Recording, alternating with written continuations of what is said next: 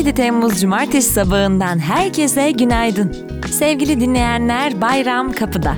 Bu bayramda Ege ve Akdeniz'in yolunu tutanlar, İstanbul'un sakinliğine şaşıranlar ve tek başına tatil yapanlar olarak üçe ayrılıyoruz. Mikrofonda her cumartesi olduğu gibi ben İpek Naz Çınar, bu üçlünün içinden sizi bugün Çeşme'den selamlıyor. Hem aileyle olmak hem arkadaşlarla olmak harika bir duygu. Kalabalık evlerin hastası olan ben, favori mevsimimde en sevdiğim anları yaşıyorum. Umarım hepimizin hafta sonu şeker gibi geçer sevgili dinleyenler. Bayramın gelişini bir çalma listesiyle kutluyoruz. Liste için hepinizi bültene bekliyoruz.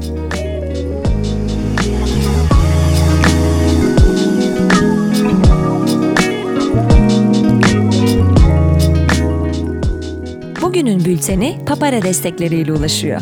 Basit, hızlı ve kolay erişilebilir ürünlerle finansal hizmetler sunmak amacıyla kurulan ve yenilikçi adımlarıyla alışılmış finansal prosedürleri dönüştüren Papara, 4 filmden oluşan yeni bir reklam kampanyası başlattı. Ayrıntılar bültende. Haftayı geri sar.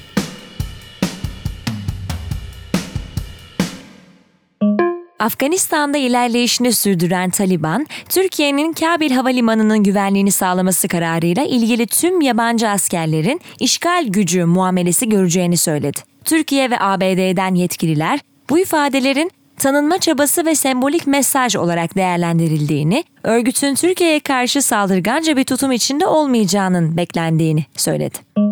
Profesör Doktor Melih Bulu, Cumhurbaşkanlığı kararıyla Boğaziçi Üniversitesi Rektörlüğü görevinden alındı. Bulu'nun yerine Profesör Doktor Naci İnci vekaleten atandı.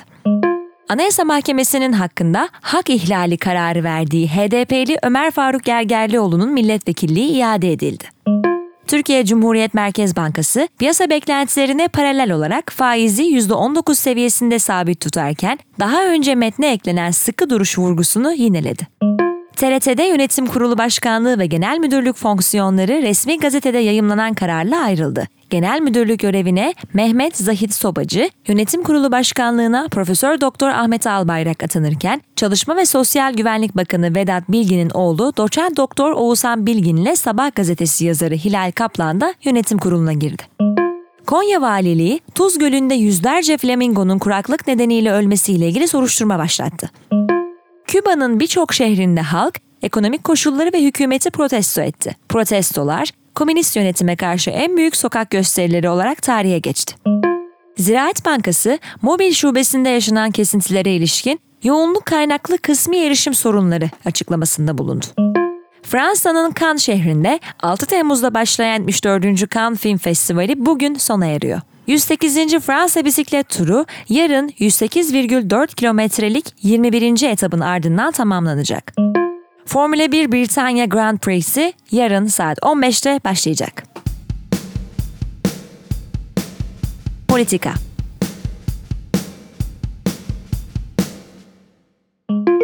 Taylan Kurt sizler için kaleme aldı. Dünya genelinde Delta varyantı koronavirüs vakalarındaki artış ve aşılamadaki gerilemeler nedeniyle özellikle sağlık çalışanları ve riskli gruplara yönelik zorunlu aşı uygulamaları birçok ülkenin gündeminde yer alıyor. Aşı zorunluluğu, toplumsal refah ve bireysel özgürlükler arasındaki dengeyi merkeze alan bir tartışmayı gündeme getiriyor. Öte yandan hükümetlerin aldığı önlemler kitlesel protestolarla karşılık buluyor. Ülkelerdeki aşı durumunu merak ediyorsanız hepinizi yazının devamına bültenimize yönlendiriyorum.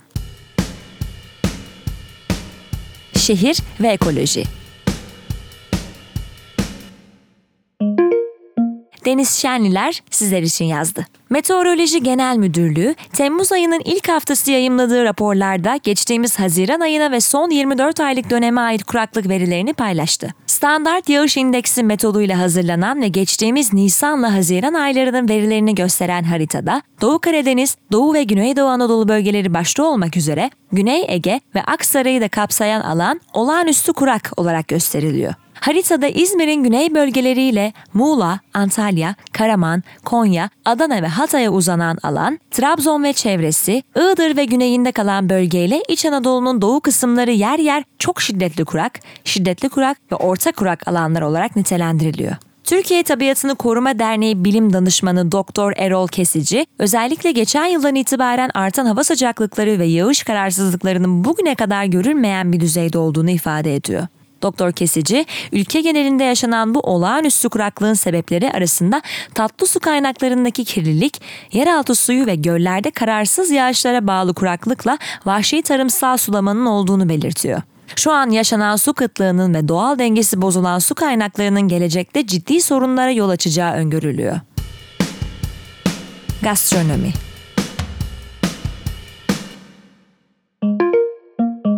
Adasu Mireli sizler için kaleme aldı. Şeker azaltma işbirliği protokolü kapsamında hazırlanan Türkiye şeker tüketimini ve kullanımını azaltma rehberine göre 2025 yılına kadar çikolata, dondurma, atıştırmalıklar, tatlı soslar, kahvaltılık gevrekler, fındık ezmeleri gibi şekerli ürünlerin tamamında kullanılan şeker oranı kademeli olarak %10'a düşürülecek. Yemek sipariş platformu GrabHub, GrabHub garantisi adını verdiği yeni bir uygulamayı hizmete açıyor. Uygulama kullanıcılara en düşük fiyat ve zamanında teslimat garantisi veriyor. Kullanıcıların siparişlerinin geç ulaşması veya aynı siparişi farklı bir teslimat platformunda daha ucuza bulması durumunda GrabHub fiyat farkını 10 dolara kadar telafi ediyor ve bir dahaki siparişte en az 5 dolar indirim yapıyor. İsrail merkezli kültür eti şirketi Aleph Farms en son gerçekleşen yatırım turunda 105 milyon dolar kaynak topladı. Şirket yatırımı üretim kapasitesini artırmak ve operasyonlarını küresel çapta genişletmek için kullanacak. Sinema ve televizyon Emre Eminoğlu sizler için yazdı. 73. Prime Time Emmy ödüllerinin adayları açıklandı. Drama dizilerinde The Crown ve The Mandalorian 24'er, komedi dizilerinde Ted Lasso 20, mini dizilerde WandaVision 21 adaylıkla öne çıktı. 2020-2021 televizyon sezonunun en iyisi seçilen yapım ve sanatçılar 23 Eylül'deki ödül töreninde açıklanacak. 74. Cannes Film Festivali'nde Wes Anderson, Ildiko Enyadi, Ashgar Farhadi, Mia Hansen-Löw, Nemi Muredi, Yönetmenlerin Altın Palmiye için yarışan yeni filmleri festivalin ikinci haftasında öne çıkanlar arasındaydı. Yazının devamı bültende sizleri bekliyor. Müzik gündemi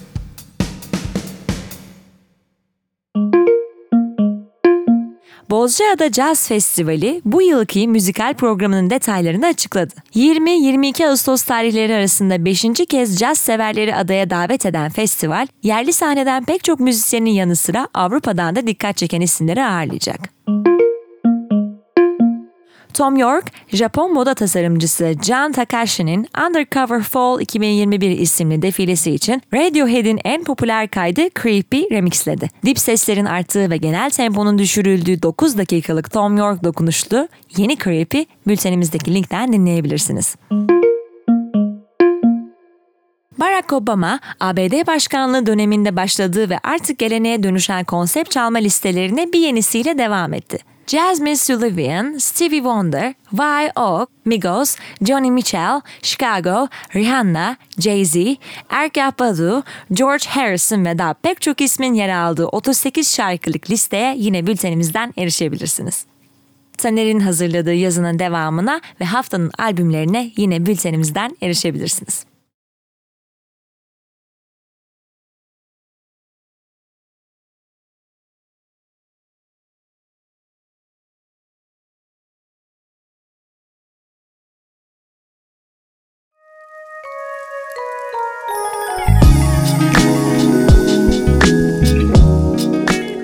Evet sevgili Apostal 30 dinleyicileri, bir cumartesi bülteninin daha sonuna geldik.